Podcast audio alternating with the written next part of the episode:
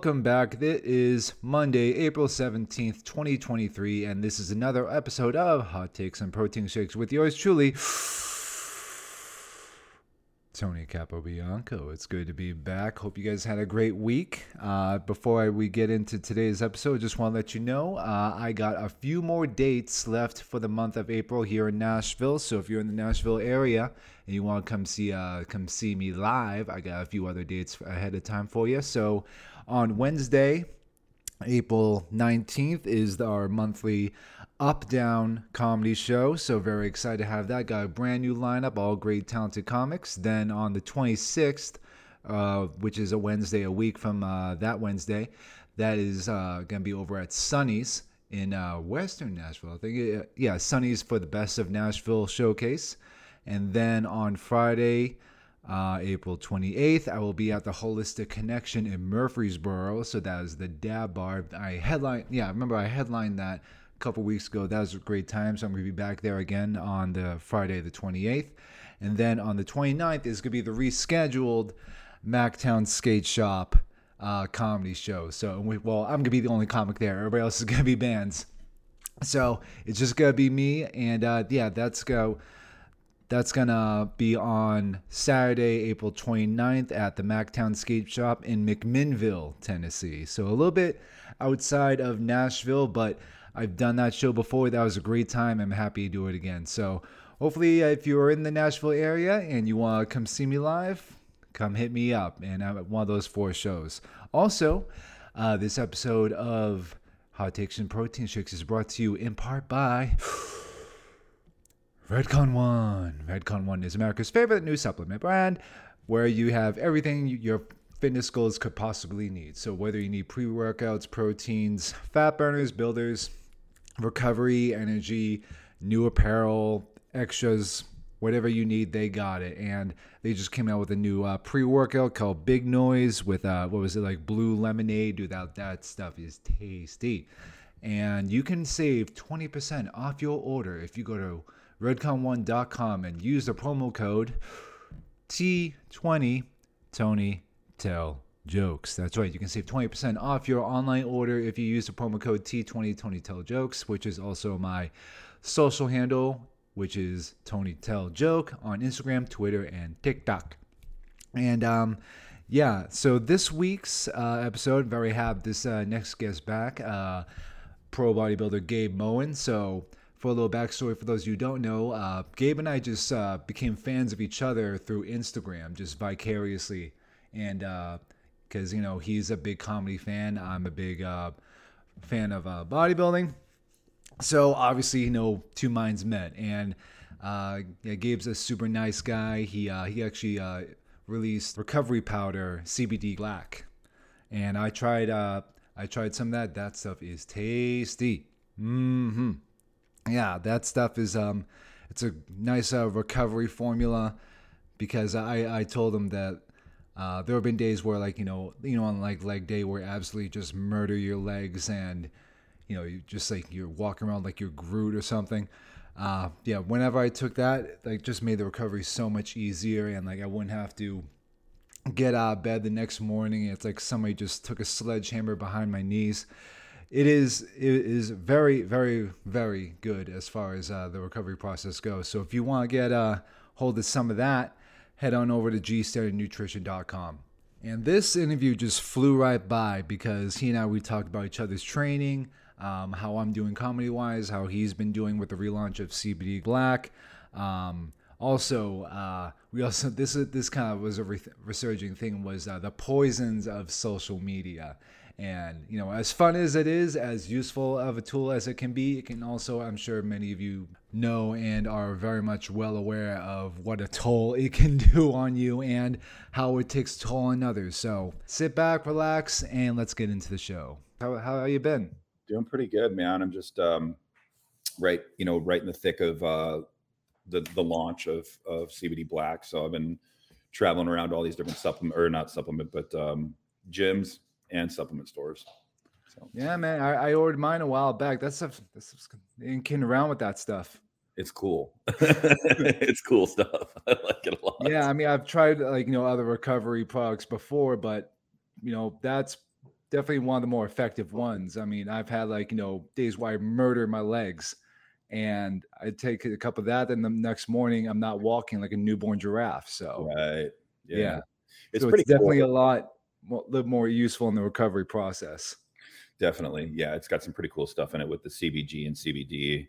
Uh, found out that CBG is a neuroprotectant and uh, neuroprotectant. So like protects all your nerves and um, works with ADHD really well, mood mm-hmm. elevation, mood regulation, um, fights cancer cells, like all kinds of pretty cool stuff, like stuff that I didn't even really anticipate when I, you know, when I first uh, came out with it. You know, I was like, started re- researching other cannabinoids, and I know my my buddy Warren um, taught me a lot about the hemp and marijuana industry. And one of the things that um, he taught me about was the individual isolated cannabinoids that they're able to extract from the plant now and make certain parts of the plant that have you know highly beneficial you know aids to them they could actually extract it multiply it, quantify it, and put it back into a product now, which is really, really interesting and very beneficial, especially for like you said, like for soreness and you know, reducing that.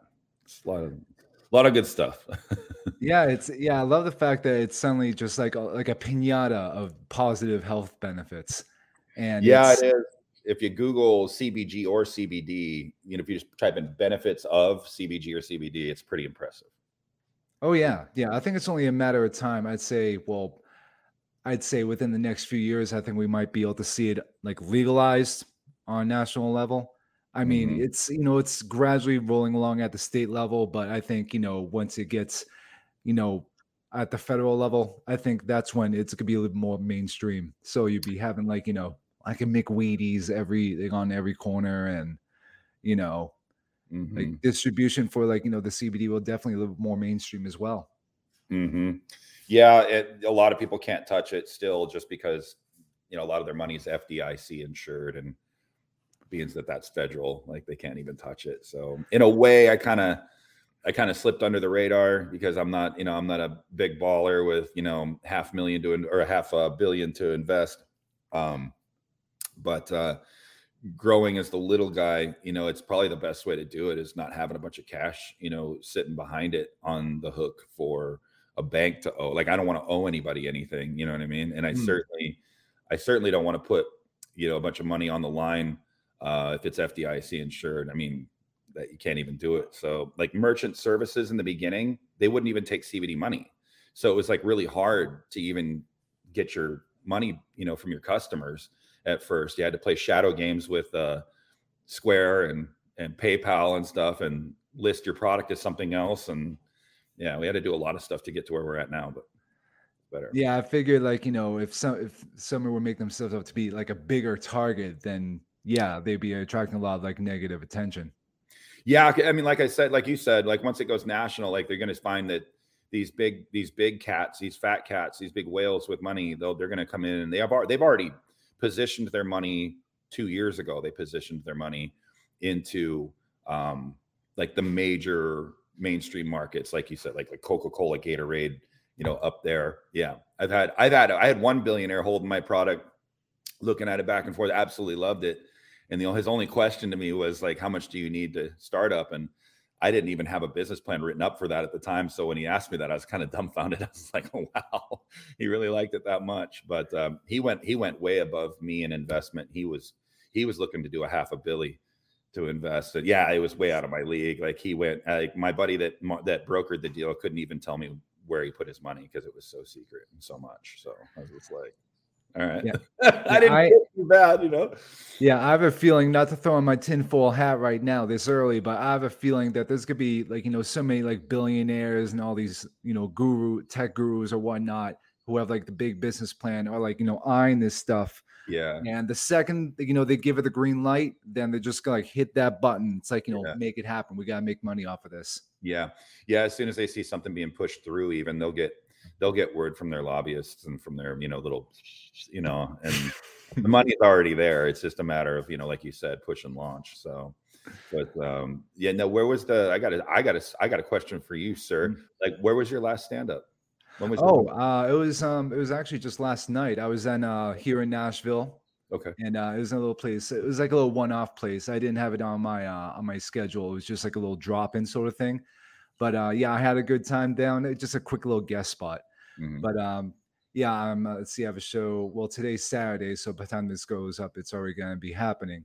But um, I have a show tonight over at Third Coast Comedy Club, and then a lot of my stuff's in Nashville. Like one of these days, you're all up there and in Georgia, so one of these days, I'm gonna get my ass out there. But we need to come to you. We uh we love Tennessee. oh, So, dude, Tennessee's bomb.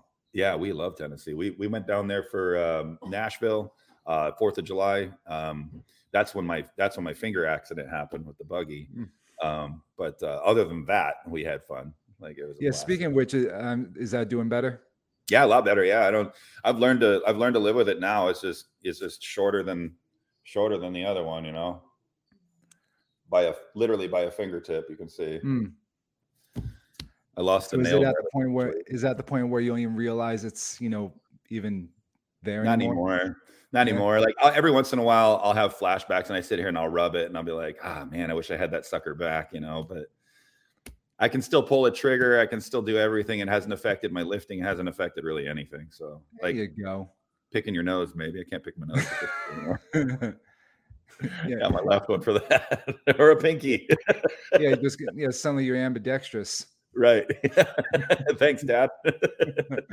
and um, I have a feeling this guy come up sooner or later, but I'm just gonna address it right now. Um, Yeah. I fucking love your trolls. They are Oh. fucking. I mean, I get, I get, like you know how serious they're taking themselves. I'm like, oh my god, yeah. you created an anonymous account to create a full blown college thesis. It's like, wow, Yeah. what a loser. Yeah. Yeah i have i have a legion of losers that, like to uh badger me and try to attack me on social media so i've i've actually like i literally i could go through my phone right now i'll guarantee i could go through my phone right now and i could find probably five fake accounts that are all trying to like spy on me and i never thought that my life would come to where it's so um what's the word? Interesting i guess to some people. I don't know. I don't know what the fascination is. It's usually people that i kicked out of my gym from the past Mm. or somebody that was some way sideways inappropriately involved in a past relationship of uh mine and an ex or something and then they i don't know. I we my wife and i have you know we've been going through it for almost five years now putting up with people like attacking me and my my social media but they are they're trolls they're ridiculous like they'll literally copy paste paragraphs of stuff and like and and like fish it out to like everybody and it's like wow you guys got nothing better to do with your time huh it's yeah, crazy yeah, I, th- I do. I take it as a compliment. You know. i do yeah i can't really take it any other way i mean they're not affecting me in any way like i'm not i'm not interacting with anybody except for you know the obvious like what i put myself out there for i don't i've got no secret agenda it's just it's really weird that you know it's probably been going on now for over it happened with me even with me and my my last relationship a little bit um so i think we have it narrowed down to who we think it is Hmm. but it's really like who cares like i don't care Exactly. i don't Yeah. care What's Yeah, your I life? mean, I don't dude, care. I do. I I do. People like you know try like you know go after me just for a silly little TikTok, and Yeah. you know suddenly they're like Sherlock Holmes trying like you know like trying to dig up anything. Oh, like my whatever something I've said on Twitter or some Oh, other. yeah, They're doing some deep dive. I'm like, wow, you have way too much time on your hands. Like Way read a much. book. Damn. Yeah, we've actually we've actually long, long, long, long years ago we asked, we were like, what are you getting out of this? Like, what's the whole like finally wrote them back, you know what I mean? It was finally like, hey, like, what's the deal? And we and we said, Do you not have a life? They literally responded, No, I do not. My my their life goal is to ruin mine. I'm like, wow. Good luck. that. Wow. Then then then then seeing the hypothetical sit. What happens if they do? Then what do they got? Right, exactly. That's my point. I'm like, yeah, what are you holding now? Like, it's just, yeah, none of it really makes any sense. And it speaks loudly, it speaks volumes for the type of personality that would do something like that. But I have a feeling that's all still out on the West Coast, which is nice because I'm on the East Coast. I don't care anymore. Mhm. yeah, it, it it really is funny. It really Yeah. is because, like, you know, if some if I were to read the book on somebody's life, like, hey, what'd you do today? Oh, I spent hours just searching, combing through somebody's history, even though you're not like a hacker or work for the FBI. You're just some guy. Yeah. With an agenda. With some Yeah. kind of a weird agenda. Yeah. Oh, you you hurt my you hurt my girlfriend or you you hurt her feelings or you broke up with her or you left her. It's always about some relationship, you know what I mean? Like some freedom fighter like oh, this person's a victim. Like, oh, I'm It's like, sorry. Oh didn't mean to hurt no, too. are we not gonna hang out anymore? Yeah, are we not? I mean, we're so ridiculous, but yeah. Yeah, it's That's it really man. is silly, but, but Mike um, Tyson said it best, I think, when he was like, you know, social media has made it possible for people, you know, to talk smack and not get punched in the face. You know, there's there's something to be said about that, like the level of disrespect that you see on the internet from people that have no business. Like they would never say that to my face. Oh, of course not. No, it's it's definitely it's definitely. I mean, there are some good things, but you know, since this is what I do for work, uh, social media, it is also like a breeding ground for uh, bullying and narcissism and cowardice Yeah, you're you're you're, at an obscene level. Yeah. Well, and then us doing this, we kind of put ourselves out there for that kind of we're subjecting ourselves to that. But um yeah, it comes with the territory. Can you imagine how Mr. Mr. President Trump feels? Can you believe that? Like Oh, dude, anybody that decides to get into you know politics wherever they lie is on some level a psychopath. It is. It really is. you, you only have to like the guy. Some people like him, some people don't. Like it, I have no skin in the game. I mean, chances are I will vote for him.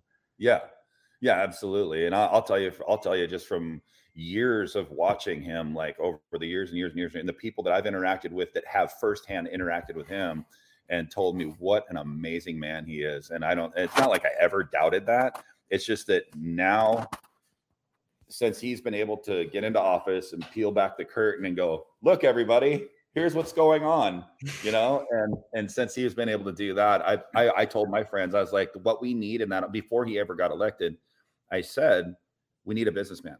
We need somebody that knows how to manage and move worldly money. And that's what he's been doing his whole life. So why wouldn't he be there? I mean, for crying out loud, like not even was it 20 years ago, he had The Apprentice, which was the number one show on TV in America. So Hmm. everybody was a fan back then. You know what I mean? Like what, what you know what I mean? Like the only thing that could have happened was, like you said, psychopathic rhetoric and uh, you know, and propaganda. It's Yeah, it's yeah. I mean, what was I gonna say? Yeah, basically, uh, not to th- go down the political lane, but then again, who doesn't anymore? But yeah, just because whoever you vote for doesn't turn you into this one-dimensional monster. I mean, like most of the people I know who voted for Biden, they're not some pink-haired whiny bitch. You Yeah. know, they're just a guy. They're just a person. So just regardless of who you vote for, and even if like it's like, oh, you did this, oh, you did that. Well, it's like I'm glad you're telling me this because again, we're not going to hang out. So, right. Exactly. I have no skin in the game with this person. Yeah, yeah. No, I know it's it's gotten ridiculous, but I was just, you know, the reason why I brought that up was just because I mean, can you imagine like, you know, I I, I could sit here and whine all day about the people that harass me and harass my accounts, but I can't imagine being harassed at that kind of Oh, level. dude, it's it's uh, it's got to be ridiculous to the point where like you know you can't even look. I mean, Joe Rogan says he doesn't look at the comments because like you know what purpose does it serve?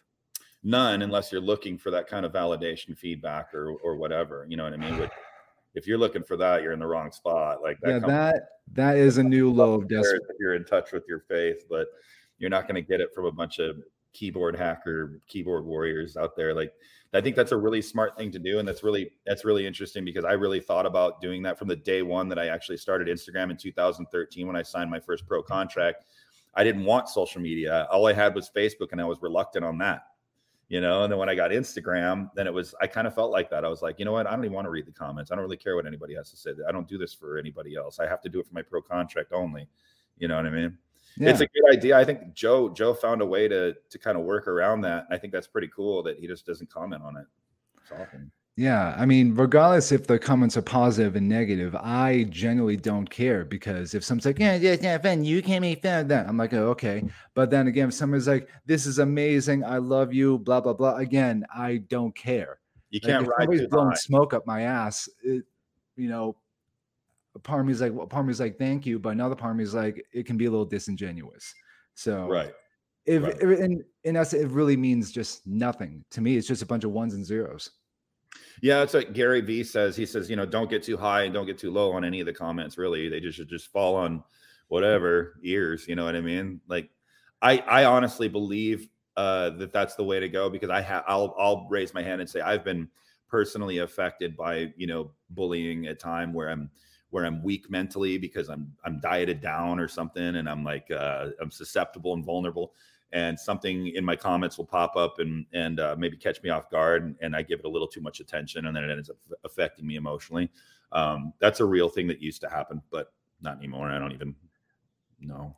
Don't give a rip.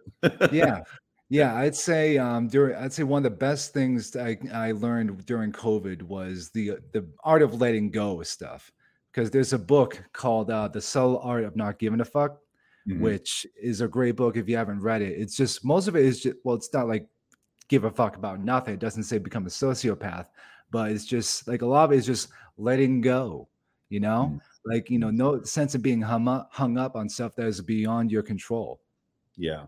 Yeah. Somebody gave me that book and I burned it because I thought it was negative and I didn't I didn't even I, I I was in a really bad spot in my life at that time and somebody was trying to help me and I took it the wrong way because when I looked at the book and it says the art the subtle art of not giving an F and I was just like I don't even want the word F on the front of my book you know? I was just in a I was in a spot where I was just like I don't care about this book. I don't care about you know what I mean? So I just I tossed it in the fire. I was like I don't even want to read it Well, I read it twice, so it's definitely worth is it. it good? Yeah. Oh yes. That's not to say that I wouldn't have liked it. I just in the, in that moment in my life, I was just in a spot where I was just like, I didn't want anybody's help. I was just like, screw that book. Yeah. but I'll, I'll take another look at it for sure. Yeah. yeah, everybody kind of casually became an intellectual during uh, COVID because I read that. I read a bunch of poems by Charles Bukowski. Um, uh, dabbled in a little stoicism. If you haven't read Meditations, that that's another good. It's a hard read. It's Is it's good. Yeah. But there's some gold nuggets in there. But it's like, whew, Yeah. because like you know you're talking about ancient Greece, and they're like you know like you know Seneca's son of Attilus, son of like oh my god, I don't need to know the whole bloodline here. Right. Trying to keep track of everybody's lineage. Yeah, that's hard. Yeah. But it is, I mean, if you if you like learning a little bit like history, and you know, it's another part of just letting go of stuff because, like with with that, it's like again, this has no correlation or effect on my life, whatever obstacle you know somebody might be stressing about. So like you know, oh, this person said this on the internet. It's like, why do you care? yeah. It Why do you care? nothing. Yeah. Yeah. No kidding. Yeah. So what as far as like when you're out when you're out doing like comedy tours and stuff like that, how does how does the booking go? Like do you call or Oh yeah, a lot of it's on me. I usually uh, hit up bookers and clubs uh, at least two months ahead of time. Because you know if I because I mean that's how I work. You know, I I book shows here in Nashville too, so usually I book them way ahead of time. Mm-hmm. And because if somebody decides, "Ooh, I can I jump on your show next week?" I'm like, "Dude, you could have asked me this weeks in advance." yeah. So, so I'm so I'll be you know I'm I'm all over the place. I'll be up in Kentucky uh, in May. Then most of my stuff is here in Tennessee at the moment. I was just in Alabama not too long ago, but yeah, I bounce around all over the place. But Mm. what's good about living in the South here as as a stand up is that you have the capability to really just embark on your own self booked mini tour. Uh-huh. So yeah, I like one day I'll be here in Nashville, and that like I'll just be in Memphis, then I'll be in Louisville, then I'll be in Bowling Green, then I'll be in Huntsville, then Atlanta. So you have this whole like you know Bermuda Triangle of big cities, which you know are good comedy towns. And what's the what's a what's an average like uh, occupancy like? How's your crowds? You know, like it's certain Oh, it depends. on the depends. club, It depends on the venue. Like if Yeah. you're here at Zanies uh, in Nashville, you're looking at maybe two or three hundred people. It's a it's probably the it, it is like the club here. Yeah. But other places, like if you're running an independent show, like I run an independent show here, and that can range between like you know 50 to 150. Okay. So, yeah. So What's the biggest crowd you-. What's the biggest crowd you've performed for? so 1200. Wow. Mm-hmm. Well, was, there any difference between 1200 and 50? The venue, well, Like yeah, I will say like- because it was in this uh, big theater in Boston, and I was opening up for uh, Preacher Lawson, who was, uh, you know, getting pretty big right now. And uh, I opened up for him, and it was very overwhelming, like you know, sensory because like when you're on stage, like the lighting, I could only see the first two rows of people. Then, like I'm sure, like you know, when you're on stage at like a bodybuilding competition, it's a little bit the same. You only see like two rows of people, then it's just this sea of black That's right. out in front of you, like you're just looking out into this abyss. Yeah. And what was weird was I would tell a joke, and I could actually have a little brief moment of echolocation where I could hear the laughs go to the oh, back. oh wow, cool! So I could hear the people in the back get it before the after the people in the front get it. Then I have to wait for it to come back to me so I can move on. But it was like I was not expecting that. That's really cool. Yeah. That's really cool. I think I think honestly that um that that stage blindness that you're talking about, I think that's helpful. Uh, I think because it's a lot of um it's a lot to take in visually. Like if if the house lights were on and everybody was kind of lit up, like that that would be really I don't know, that might be a little much. I don't know. I don't know. I've never Yeah. done it. Plus, I figure it come with a new, a different set of nerves because if you're out there during a competition, you're just out there with your little onesie, Yeah. and you know you will- you don't know how many people are out there looking at you, Yeah. and you got to put yourself on full display. Yeah. Yeah. It's the takes up almost the same mindset, right? Just walking Yeah. out there kind of naked, so to speak.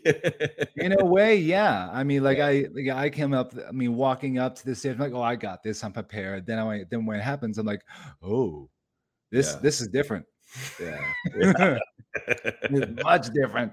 yeah. but yeah, it, it is a lot of fun. Actually, what was interesting uh, to dwell on the stand-up side was I um not to go on the social media tangent again, but I jumped on one of those TikTok debates. Don't waste your time. Oh, Oh, for the love of God. Yeah. Like I like I mean, you know, we all got opinions, trust me on that, but for the love of God, for your own mental health, do not do it really? because I got into this debate uh, about some kid with this kid. He was like maybe 19 or 20. He's like, There's nothing funny about this. I'm like, Uh-huh. I will beg to differ. Yeah. Right. yeah. Yeah. And it, uh, it, oh my God. Like, I, what was fun, what was interesting is that I came in there with rationale and experience, Sure. and he was just like this wall. It's like, yeah, Yeah. yeah, yeah, yeah, yeah, Yeah. yeah. And it just reminded me there's this viral video of Patrice O'Neal with like he he dude, if you haven't heard, he is probably one of the goats. Oh, really? Like he came up with Bill Burr and Chappelle and all of them. He died in the early 2000s, but he had this famous debate with this staunch feminist. And there's nothing funny about this. And you said she took jokes as statements. And this is what Oh, this wow. this kid did the same thing. Like I was giving a TED talk. Right. Yeah, wow. But some people it just goes over their head. But I will say this though, despite what we think of, like you know, the new generation, um, that they're a bunch of you know tightwads, they are also not because last night there was a, it was a younger crowd and they were like, "Thank you so much for going like you know." pushing boundaries and just oh going Oh, raunchy and dirty because everybody tries to it's like it almost seems like everybody tries too hard like they're competing in a beauty competition where everybody's ugly Right. yeah so Right. it's like there's a level of fakeness is what Yeah. i'm saying Yeah. Yeah, so- Definitely. I can I can I can speak for that side too and say thank you for doing that too. Cause I mean people like, you know, I'll just say the obvious ones like Chappelle and Rogan, you know, those guys, they've pushed the boundaries, Bill Burr, um, for years. And and it always makes me nervous when I see people of that stature get get uh, what's the word? canceled In, well, yeah, or try, or they try to cancel him, right? Or they try to cancel him.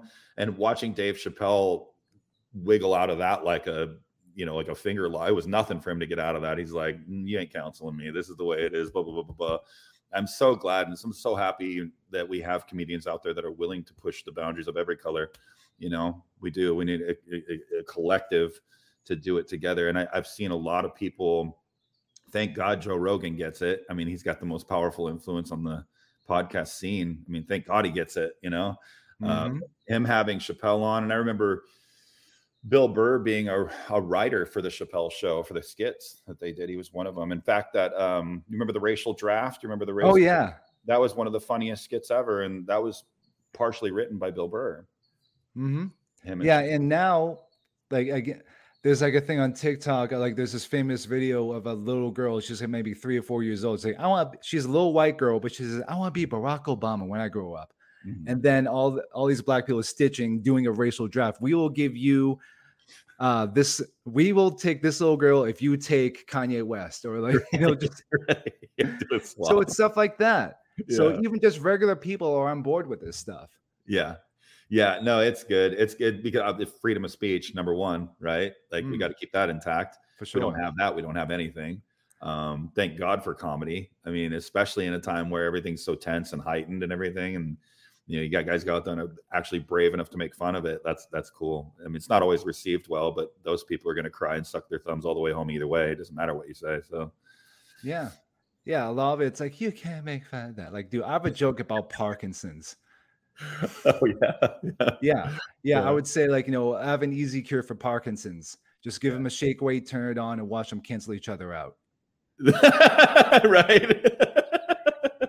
Right. so that that that so what happens that either it gets that reaction or like Yeah. oh, oh. Oh, yeah. one of my one of my I've got a couple of favorite guys that are coming up right now. I can't even name the first guy. He's really snarky and funny and he interacts with the crowd a lot. And then there's this other guy that has cerebral palsy and he uses that Josh to his Blue. advantage. Is that who it is? yeah. Yeah, he's kind of kind of like a tall, man. skinny guy. He's got kind of wild hair. Yes, yeah, it's Josh Blue.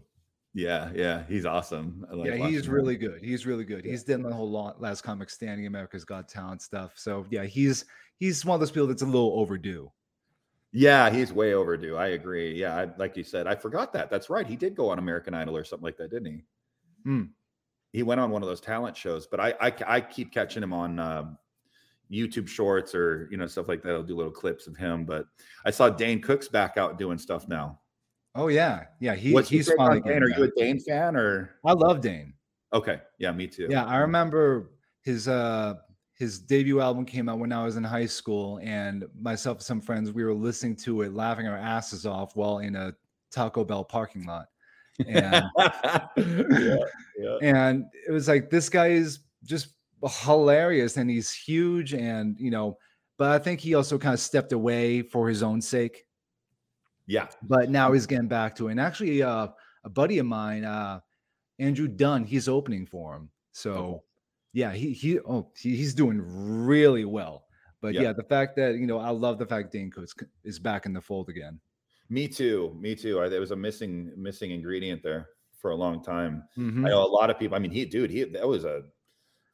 I, people quote still quote him from that stand up on the uh the Sufi stage. You know. of course Oh man, and the fact that I even remember a Sufi, I'm like, yeah the super Like, finger Yeah, you can still do it yeah, it's still legal play. but when you get really angry, it's a Sufi. yeah I love it. yeah He's a great storyteller, is what he calls himself. And he came out, he came out um, at Key Arena in Seattle. I went out to go see him during his uh, his second tour, right after he did um, uh, Vicious Circle.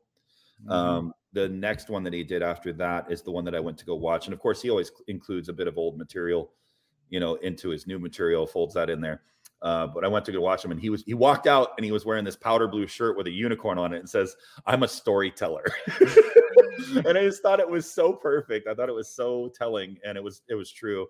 And he comes out and does his bit and just completely rocks the house. It's pretty cool. I like Dane Cook a lot. He is a good story storyteller too. He is. He is. I like the fact that he just kind of goes off the rails sometimes too. Mhm, mhm. But he's really good. And um, to to change gears, uh, let's go back to the, the whole bodybuilding world. So, um, well, Yeah. you're definitely still keeping up with your training, which is clearly obvious.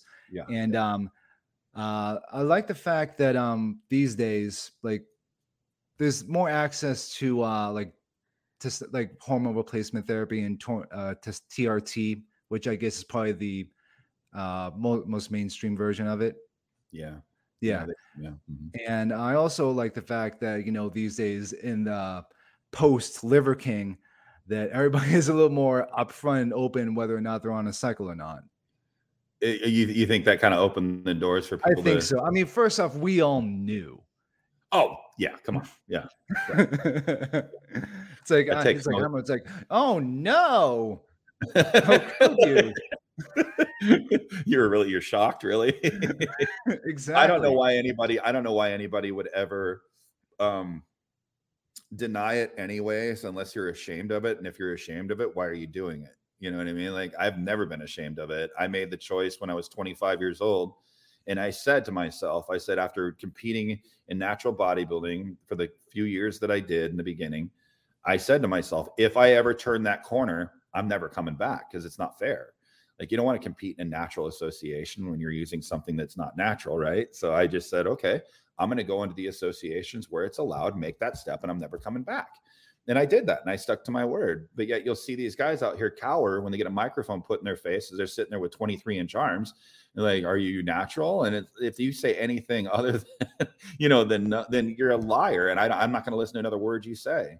Like I don't, yeah, I don't unless understand. They're just 100 percent upfront with it. Then you know, if they're being honest, then you know, I respect honesty and authenticity. Yeah. Well, and I think a lot of people are afraid that because of the stereotypes of steroids and anabolics and you know everything that goes along, growth hormone, all that stuff.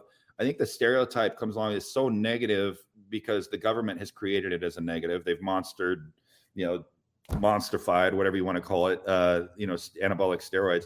And the reason why is because they're healthy, obviously, when you're using them in accordance with proper blood markers and stuff like that. But most people are just jabbing themselves and running and they're not worried about anything else that's when it becomes dangerous right that's but it's also it's prolonged you know pro protracted you know suicide if you're just doing that you know if you're not getting your blood checked you're not doing all these things mm. um but back to the point of like why deny it um clearly ashamed of it you know and and and the only reason somebody would be ashamed of it or afraid of it is that they're going to lose clients they're going to lose money they're going to lose whatever but i think people you and I, I'll speak for us. I think you and I would much rather hear the truth.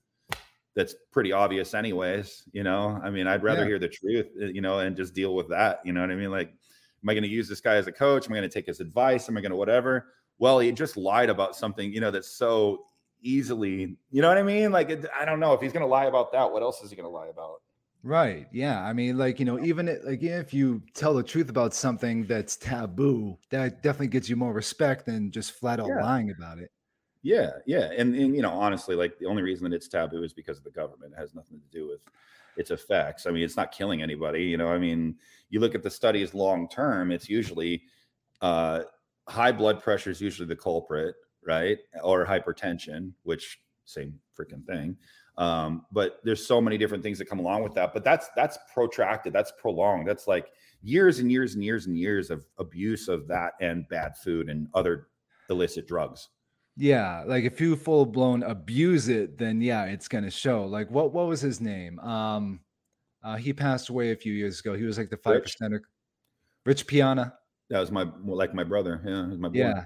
Mm-hmm. Yeah. Mm-hmm. So yeah, he I mean, he he just said he just flat out was honest about everything yeah, he told me everything. He told everybody everything. He was, yeah, I could call Rich any point in time and rap with him. And um, that was one thing, you know, he he put 30, 30 cc's in each delt of synthol, which is not steroids. It's just a it's just an oil, an MCT oil. Um, but come to find out, that stuff was causing a lot of neuro- um, necrotic tissue and killing a lot of tissue. So when they did the autopsy on him, they found so much necrotic tissue in him like most of his skeletal muscle tissue was dead and decaying because yeah. it was so saturated with um, yeah artificial means so yeah the, i mean i'm sure you've seen of people who use synthol and it looks like they've just been stung by bees yeah yeah it doesn't look anything normal it doesn't look mm-hmm. no and and honestly like typically what i you know what i've learned from my friends of the past that have used it older pro bodybuilders that are since been off the stage for a long time and off the magazines they would use synthol maybe once in a blue moon for a photo shoot like to give to give a little extra fullness to the bicep head or something like that and they're not shooting 30 cc's. You know what i mean? They're, they're you know what i mean? Like he was just an extremist and he knew it and he didn't care. And the one thing that he knew is he was addicted to competition and he didn't want to compete anymore because he didn't want judges telling him his worth. So what he did is he went out and he started getting tattoos that were flesh colored so he could still put the ProTan on and not affect his look. And then finally mm. he said, okay, now I'm going to make the real commitment. I'm going to start coloring these in so I can't go back on stage. And yeah. that's when the tattoo, that's when he started coloring in all the tattoos so that he would be completely, you know, uh, what's the word? Not tempted to get back Mm. on stage or or consider it. So, and I understand that because I struggled with it myself. I mean, last major, you know, national level show I did was 17. You know, that's already five, six years away now. Hmm. Crazy. Yeah. Did you ever see that uh, documentary, Bigger, Stronger, Faster? Yeah, my buddy Chris Bell is the one that made that movie. Chris Bell and Mark Bell, Smelly Bell. Yeah. Yeah, yeah. That that was and that was his first movie. Yeah, it was one of them. He brought that to Sundance Festival and won a big award for that. Um, and then he also did Prescription Thugs. I don't know if you've seen that. Mm-mm. It's all about big pharma, everything that we're seeing now. But Yeah, that itself is its own can of worms. can of worms. But yeah, Yeah. he's got that one. He's got Prescription Thugs. He's got Bigger, Stronger, Faster. And um, he's always, you know, Chris is always like digging around trying to find the new medicine, the new supplement, the new whatever um, fountain of youth, if you will. Um, but uh, those are those are the two really major movies that big. That was that was one place where I saw. That was the first time I ever saw uh, that Biden character was on his movie when he went in to go ask him a question about um, Oh, baseball. well, yeah. Do you remember? He asked him. He said, um, "He goes, the guy didn't. Biden didn't even know the answer to this. He goes, what's the legal age to drink or smoke or do whatever, and or you know, steroids, all that. He had no idea. He had to look at his assistant, and his assistant goes, "Yeah, I think that's." It was literally just like Mr. Burns on the Simpsons, Simpsons, and his little. oh God. it was the funniest thing. I was like, "Oh my gosh, this guy's so clueless," and then we find out later, "Oh my god, wow." Yeah, it- dude, like it, it's it's our level where we really are living in a South Park episode. It- yeah, it is. I've been saying that forever. I'm like, I feel like I'm living in a really bad movie, like a really bad movie. In fact, a month before the pandemic started, I was sitting in my buddy's house in his smoke room. We were smoking weed and we were watching, we were getting ready to watch a movie on Netflix. And Netflix, when you turned it on, the first movie was like this panic movie movie about a pandemic. Mm-hmm. It was Section Nine or something like that. Name of the movie? I think it was called Section Nine or something Nine. But it was Mm. basically exactly, you know, like what they've been trying to do is like compartmentalize and lock people down to their homes and do all this stuff. And then robot aliens are like, are like, they're like the, the the guards of the place. And it's like all these like movies that were planned. What it looks like is to like set us up for this. And I looked at my buddy Warren. I go, don't you find it a little funny that a little weird that on Netflix there's probably four or five movies right now that are all talking about pandemics and lockdowns and separation of family and all, all this weird like horror stuff, you know? And then boom, one month later, lockdowns. And I went, Yeah. and now we're living in this movie. It's like, what is this? Yeah, it's like what did the characters do in the movie? Yeah. Yeah. so like I gotta do what they did. yeah. Exactly. To escape the Matrix. Hell, Uh, I remember when the Matrix came out. That was how long ago was that? that was like years? early two thousands, I think. Good lord, that's been a long time. Yeah, it was. Yeah, it was like early two. That was like well, at least twenty years ago. And when I first saw it, I was like, this it- this was hard to follow at first. But then like, oh, okay. Uh-huh. But then then you get down to the more like you know philosophical level. and like, I see what's going on here. Mhm. yeah, it's almost like they were giving us warnings. Yeah, yeah, who'd have thunk? yeah, right. Holy weird. Yeah. What's next on your docket? Like, where are you headed next? Let's see. Well, uh, let me break out my calendar. So I am. Where is it? Because I know we're planning on traveling soon. Yeah, so all my stuff's gonna be here in Tennessee at the moment for the rest of the month, uh, and a handful of things in May. But let's see, I'm gonna be at Third Coast tonight. I have my Up Down show on uh, the 19th here in East Nashville. So if you're in Nashville, definitely coming out. It's a free show. Then I'm gonna be at Sunny's here in Nashville on the 26th, and then Holistic Connection. I don't know if you guys have those out there, I don't but know. uh, yeah, it's a uh, it's a dab bar. oh, what? Yeah, Really? yeah.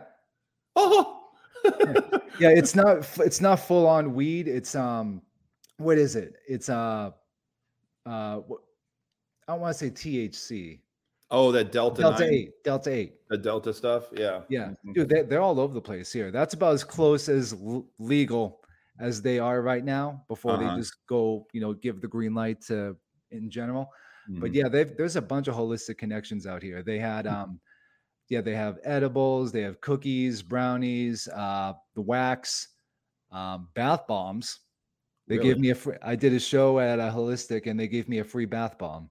Sweet. Yeah, Right on.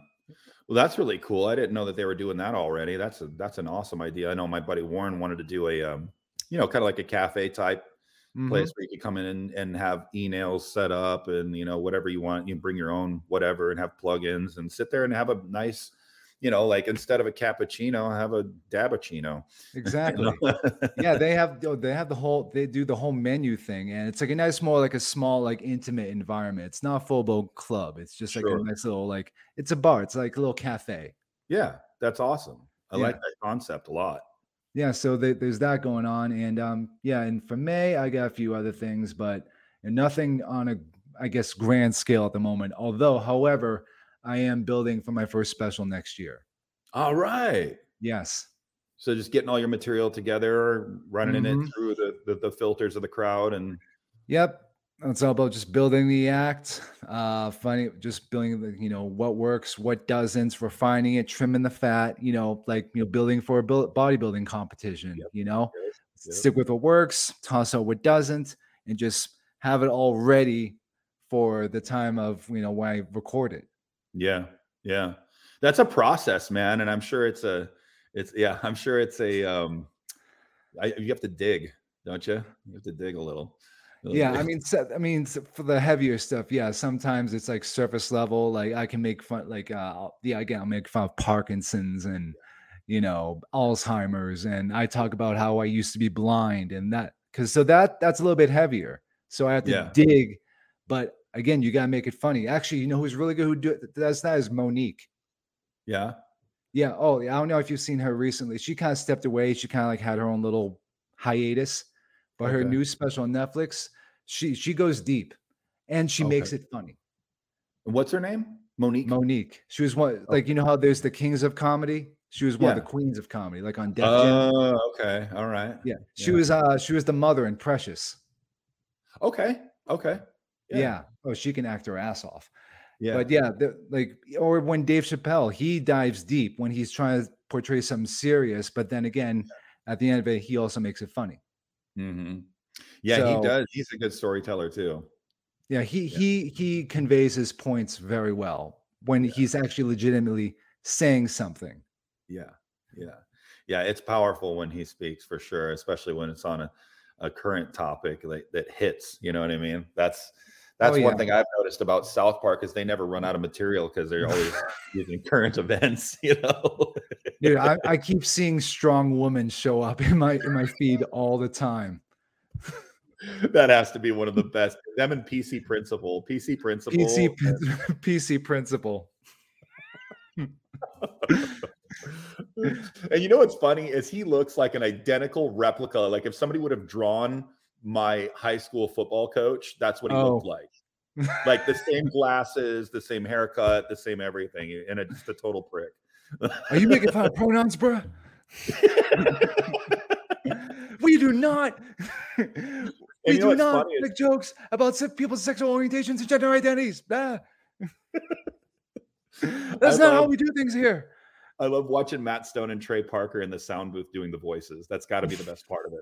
Like watching them lose their shit as they're doing voices for basically dick and fart jokes for an hour. Like Yes. it's hilarious. Like and, And they get paid millions. And they've been doing it consistently for decades. yeah, I think they're in their 26th season, something like Mm-mm. that. Mm-mm. They literally Yeah. did an episode. I don't know if you saw the episode where they did. They said the Simpsons did it. And Oh yeah, yeah. Did you see that? Because it was like I did. everything that they come up with idea wise, Simpsons have already done it. And so they're Mhm. like, they've been online for over 30 some years now. And they're like, gosh, every idea we have, it's like somebody in writing goes, Yeah, we can't do that. Simpsons did it. and so Yeah, yeah. Like was- uh, we gotta block out the sun and Yeah. charge. Yeah, and take advantage of the power comes. Like Simpsons did it. yeah, Simpsons did it. Yeah. Yeah, three-eyed uh-huh, fish. Simpsons did it. Yep. So yeah, Yeah. that's yeah, that's how how far deep they go. But yeah, like whenever I see uh like the strong woman song, it Yeah. is and then you see Heather Heather Swanson. That Oh, like uh, especially right now. I mean, for the last week, that's all I've been seeing. Just Heather Swanson everywhere. Yeah. I'm yeah. the strongest woman this world has ever seen. Remember like Macho Man Randy Savage? oh, they go full Macho Man Randy Savage. And if you remember, um, what uh what Randy Savage would do is that he would kind of oversell Oh, some yeah. of his uh like if somebody pushed him, he would just be like, "Oh no," Yeah. to the point Yeah. where it was just comical, and they incorporate that into the episode. That's great. Dude, it it is it it really is like live waking up to a South Park episode every day, and I don't know how I feel about that. I don't know how I feel about it either. But then again, it's good for me. Hell, like if they're off of making jokes, then I'm just gonna steer into it. You know Yeah. Yeah. Why Mhm. not? What else? are you gonna exactly. What you know? One might be serious. Ew. It's free material too. Got to look at it like that. Free Oh my god. Oh my god, dude! Like I I remember last year. Um, I think it was like yeah, like they like the whole Roe v. Wade thing hit, and it was Yeah. like, oh, being all serious and all this stuff. And I'm like, this doesn't affect me, so I'm gonna make fun of all the dudes getting vasectomies. right. yeah. Yeah. Yeah. And you see the guys getting it. It's like, I don't think we Yeah. lost anything. You know, not exactly offering in the DNA department, are we? It's it's kind of funny because just the idiots kind of work themselves out. You know what I mean? oh my god, Like, yes. It's like yeah, yeah, sometimes we- I just like you know, like I'll just let people talk, just you know, let them run out of gas, and by extension, dig their own grave. right. so, yeah. yeah. I'm like, I don't have to do anything here, you know. yeah. It's like, yeah, like people don't even realize that they're doing it, yeah. and I'm just like, eh, Yeah. have fun. Yeah. It, it really, uh, really is. I got really a question for you. What's uh if you had a if you had like um like a a person or a comedian that you really look up to? Is there somebody that you'd really look forward to like open? Is there anybody you'd love to open up for? Or Oh my God, Bill Burr, hands down. oh god, thank oh yeah, dude, Bill Burr, Bill Burr. There's mean, nobody you know, funnier, man. Him and Chappelle fellow are the two Boston-. Fellow Boston boy, and you know, and again, he does not care. He does not care. He'll just go out and say it, and people will get mad at him. It's like, I don't care about you. Yeah, Like his London special. Uh, um, oh wait, no, no, it was uh, the Red Rocks. I don't know if you heard when he makes fun of the WNBA. yes, it's great and true. Yeah, A lot of it is true, and he just flat out says it to their face. It's like I don't care. I'm telling the truth. I'm just gonna Yeah. go ahead and say it, and well, you can't stop to me. it needs to be said, and who better than Bill Burr? Yeah, And he just lays into it too. he leans It's like we're all aware of it. Like they're like you know, again, like talking about like you know, women should be paid more in the WNBA. It's well, buy a ticket. Yeah, show your support, buy your ticket, they'll get paid more. Otherwise, yeah, you're squeezing blood from a Yeah. rock or trying to. Yeah. What's the phrase? Uh, stand by your. No, I don't think it's stand by your laurels. That's kind of like a past something else. But yeah, it's, uh, say what you mean and mean what you say. That's what. Yeah. That's what it is. yeah, yeah. Well, there's nothing, there's nothing false about what he said either. It's like you can't. You, you're, So, being a, if I, you know, if I could wave a magic wand and make that happen, you know, I'd be doing it right about now. Sure, sure, yeah. So Bill Burr would be the would be the avenue. Absolutely, That'd be awesome. absolutely. Be And really um, actually, I, uh, I I watched that your little um thing you posted not too long ago about the, the twenty minute day in the life where you were Oh, yeah. preparing. Mhm. Yeah, you were preparing for a competition a couple years ago. yeah, I was doing the Washington State. Yeah, Yeah, and during that, you uh, talked about the, this little spoon trick that you play on yourself. Yeah, yeah. And, Like, does does that work? Like, you, you just had, what was like a little spoon? it's a mental it's a mental thing because i feel like the more bites i have to take like the more i'm eating you know and the longer i get to sit there and eat because when you're starving like that like any little mental trick to help you get over the hump you know for that meal is it, it's worth it so like i'll try to find ways to um ignore the the hunger or make myself trick myself into thinking I'm eating more than I really am. And that's just one of the ways that I do it is I just instead of using a big normal off-season spoon, I'll use a little tiny spoon and it takes me longer to eat it. And I think I'm getting more. My brain thinks I'm getting more. My tummy Yeah. knows better. But I mean, it's like a little trick you're playing on yourself. So Yeah, what you're saying yeah. is if you use a little spoon, you have to take more scoops. Mm-hmm. You by extension trick yourself into thinking I'm getting I'm eating more than I actually am. Yeah, and that's honestly that's just the point of crazy where you're you're right on that line of crazy. Like you're just it's I don't know how to explain it, man. Just you're eating every two and a half to three hours, but all you're eating is you know the bare necessities of protein and just a little bit of carbs to keep you up and upright and alive. You know, it's like just whatever it takes to get through the workout, nothing more. Um, especially during those last like six, four to six weeks when it gets really, really grimy. And um, all you, you go to bed hungry, you wake up hungry.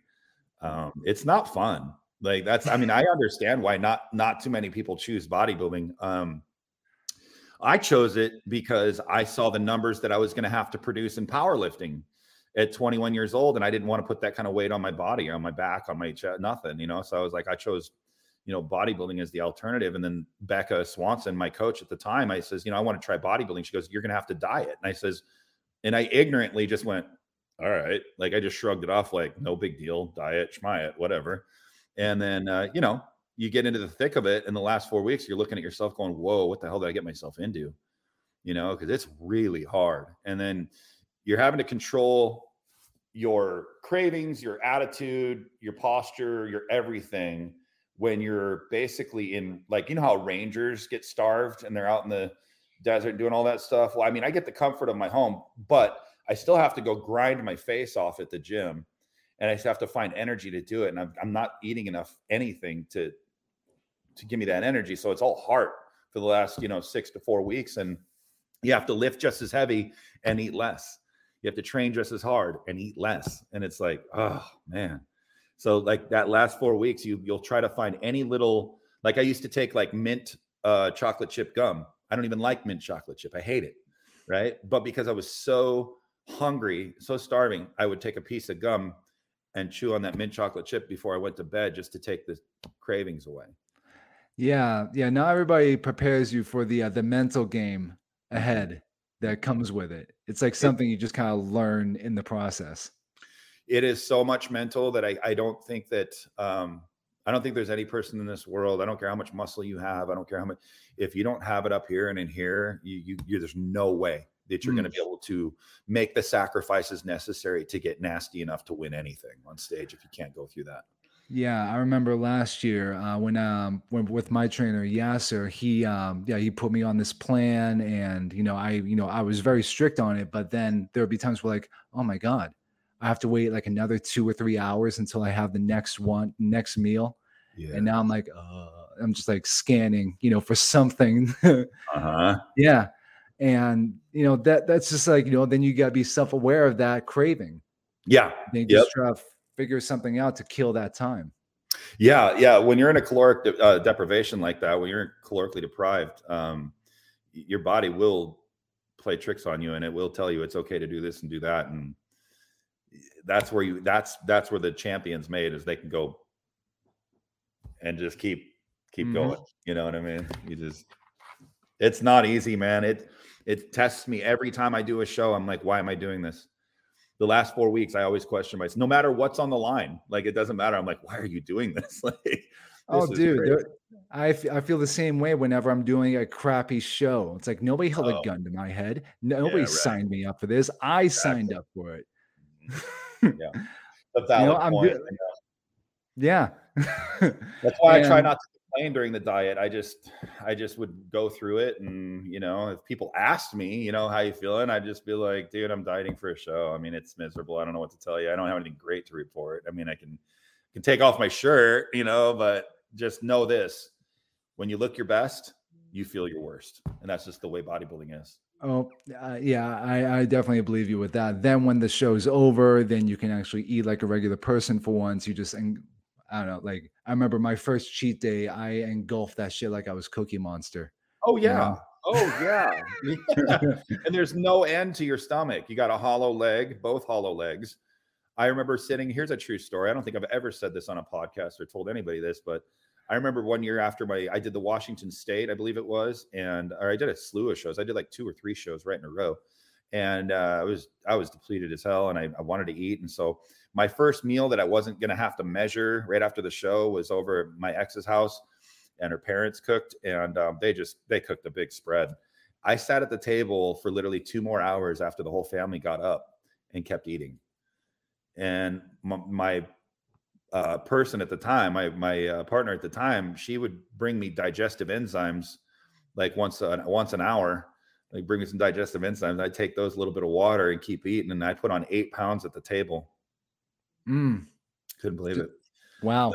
And then the next day was even worse. I had put on, was it 42, 42 pounds in 48 hours? I put on 42 pounds in 48 hours, and it was all water, all water. Wow. So I had to get an Epsom salt bath, close the drapes on it, turn it into a sauna. I sweated out eight pounds of water in the bathtub in 20 minutes and then got in bed that night and lost another four overnight. So I lost 12 in the first night, lost another eight the next day, and then whittled the rest off for the next week's show by Saturday. So Mm. I lost 48 pounds in five days. Dude, it's just like, you know, having your body go through like that roller coaster of just ups and downs within a short amount of time, I would imagine would just like take it, you know, some degree take a toll.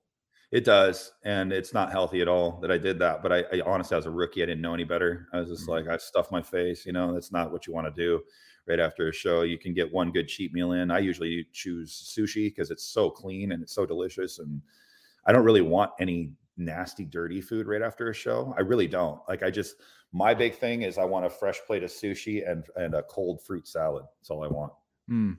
That's I don't know why. I just Yeah. I don't know if I I've said this before. I don't know if I told you, but um uh I for my cheat, well, probably the worst cheat I ever did was I had four Crumbl cookies. And those things are like really overdone, aren't they? They've got like icing and oh my god, yeah. yeah, It, it is obscene. yeah. And yeah, it was the first uh cookie hangover I have ever had. Oh, So yeah. Yeah, there, there's. I mean, one dehydrated. is like, you know, like that. okay. Like that that's like one right Yeah. there. uh-huh. So imagine four of those. And it's not even really like a cookie, it's just a flat circular cake at that point. That's what I'm saying. Yeah, look. Yeah. It's like one layer of like a mini birthday cake. Yeah.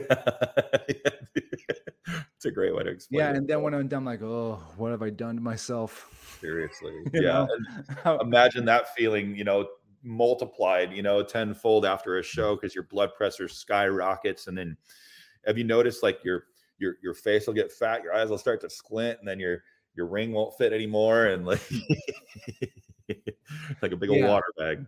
Yeah. Yeah. You just look in the mirror. It's like, this is not how I looked yesterday. Like, what happened? Now you got to do like damage control all over again. Yep, yep. Stay Puft marshmallow man. Pull the plug. Um, yeah, that, that's it. That's actually a good way to illustrate it. So what about you, Gabe? So obviously you got CBD go black going on, like the the resurgence of black. It's good Yeah. shit. What Mhm. else you got going on? Uh, so another thing I'm doing is I'm going to be traveling around to gyms all over the United States. Literally, uh, we're going to Denver in uh, May, and uh, Arizona uh, in May. Um, where else are we going? Arizona, Oregon, and Washington. Yeah, we're going to quite a few places, but uh, got to stop in Denver for sure for Armbrust Pro Gym. Uh, they have the best pro bodybuilding gym, like friendly for bodybuilders um, in the entire Denver Midwest area. It's um, it's where Mr. Olympia Phil Heath trained for Mhm. his whole career. Um, and we went out there and visited as a as a team with Mutant um, several years ago when we were filming, and I struck up a great relationship with Dylan, the owner, and uh, he really likes the concept of my product, so he's going to be carrying it in his gym in their pro shop here soon. So we're going to go out there and get it to them, and then the other few states. And the whole concept really is to just kind of ahead of time schedule a, a workout with fans and followers that haven't had a chance to train with me in the past when I was traveling with Mutant, but now they can they can come out get a workout with me on camera, try the product afterwards for themselves, and get a real reaction on camera. And kind of do that kind of thing, you know, so people can kind of get a chance to train with me after all these years. They haven't really gotten a chance to. So they get to see me in line and sign an autograph and take a picture, and that's cool. But I know there's a lot of like really big enthusiasts, like dudes that want to get in there and get grimy and you know have their butt kicked equally. You know what I mean? Hmm. Oh yes. I would have wanted that. I mean, that's you know that's kind of what I strive for when I when I got into this and started learning about bodybuilding, going to the expos. I you know I started introducing myself and becoming friends with these bigger you know pro bodybuilders and learning from them. And um, I think a lot of the times when I was walking around the expos, that's that's always what I wanted. I wanted to like get in the trenches with these guys and see what the heck they're doing. And it's probably no different than what I'm doing. You know what I mean? But just being there to see, like sometimes just that confirmation that, hey man, I am doing it right is worth it. You know? Yeah, yeah. You want to learn from the black belts. You want to Mhm. learn, you know, you you want that much needed ass whipping because God forbid the last thing you want is to be stuck in the plateau. Right. Yeah, you got to level up every time. You know, I, I played basketball guys that were better. I played basketball with guys back in the day that were better than me for a reason. Like I wanted to level up, I wanted to play up. I never wanted to play down. It's the same thing here. So um, I definitely want to get out and, and meet those people and uh, get the product and, and, and, you know, get them to try it and see, get a real reaction on camera. Cause I cannot stand when people are staging their reactions and all that. Like I literally Mhm. ask people permission to film them beforehand for the next five to seven minutes so I can get a real reaction because I just don't want anybody getting on camera and hamming it up for my product. Like I want, you know what I mean? Like I'm like, if it's good, you'll you'll you'll tell me you'll tell me in your own words. You don't have to think of what to say. Like you should be able to drink it and they go, oh, okay, yes or no, and why. You know, I want to hear those things like in real time. Yeah. Yeah. Yeah. Yeah. You don't want again, you don't want to blow smoke up your ass. You know what I mean? No, uh-uh. And I'm also looking for ambassadors too. So ambassadors for the product. So people that have actually tried the product, put it into their regiment, um, that that actually get a good benefit out of it. Um, if they're interested, um, you know, I'm taking applicants right now as far as um, uh, what we call ambassadors, and it's the ambassador program. And basically, we would um, we get you out some product, uh, we'll get you out some clothing, and then what we do is, um, you know, we'll ask that you return the favor with with with um, content. And you know maybe posting your workout videos and then you taking your product right afterwards stuff like that. Some real simple stuff like being as honest as possible as possible transparent as possible and then and grow with the business you know get it in get it into your gym you know where are you working out? And the people around you if you're of any kind of influence should be listening to you. And you know anytime i go into the gym i get bombarded with questions from people that i don't know you know they're just coming up to me asking really sweet questions like nothing nothing inappropriate. It's just like they just need help. You know, they come up, hey, how do I do this right? Or what would you suggest I do for this body part? Or what have you. Um, there's people in every gym out there that people look up to, and those are the guys that I'm looking for. Those guys and gals out there that are looking to, you know, back a good product that that they actually use themselves. I don't want anybody like saying they use it if they don't. That's baloney. I want people Yeah. to use it. So, yeah. So anybody out there, if you're looking to, you know, uh, get with a, a supplement company, a good one, an honest one from the start, uh, yeah, I'm looking for ambassadors. So, Good shit. yeah, man. All right, Gabe. Well, this was awesome. Thanks again for hopping on. It was great talking to you again. Hopefully, if you're up in Nashville sometime soon, definitely gotta hang out. And I will let you know if I'm heading back down there to uh to Georgia. Please do. Please do. Absolutely. And on that, thank you everybody else for watching. Thank you for listening. If you enjoyed the podcast, if you will like, view, subscribe, comment, rate, and play the algorithm into my favor. So on that, thank you guys and have a good one. Thanks a lot, Tony.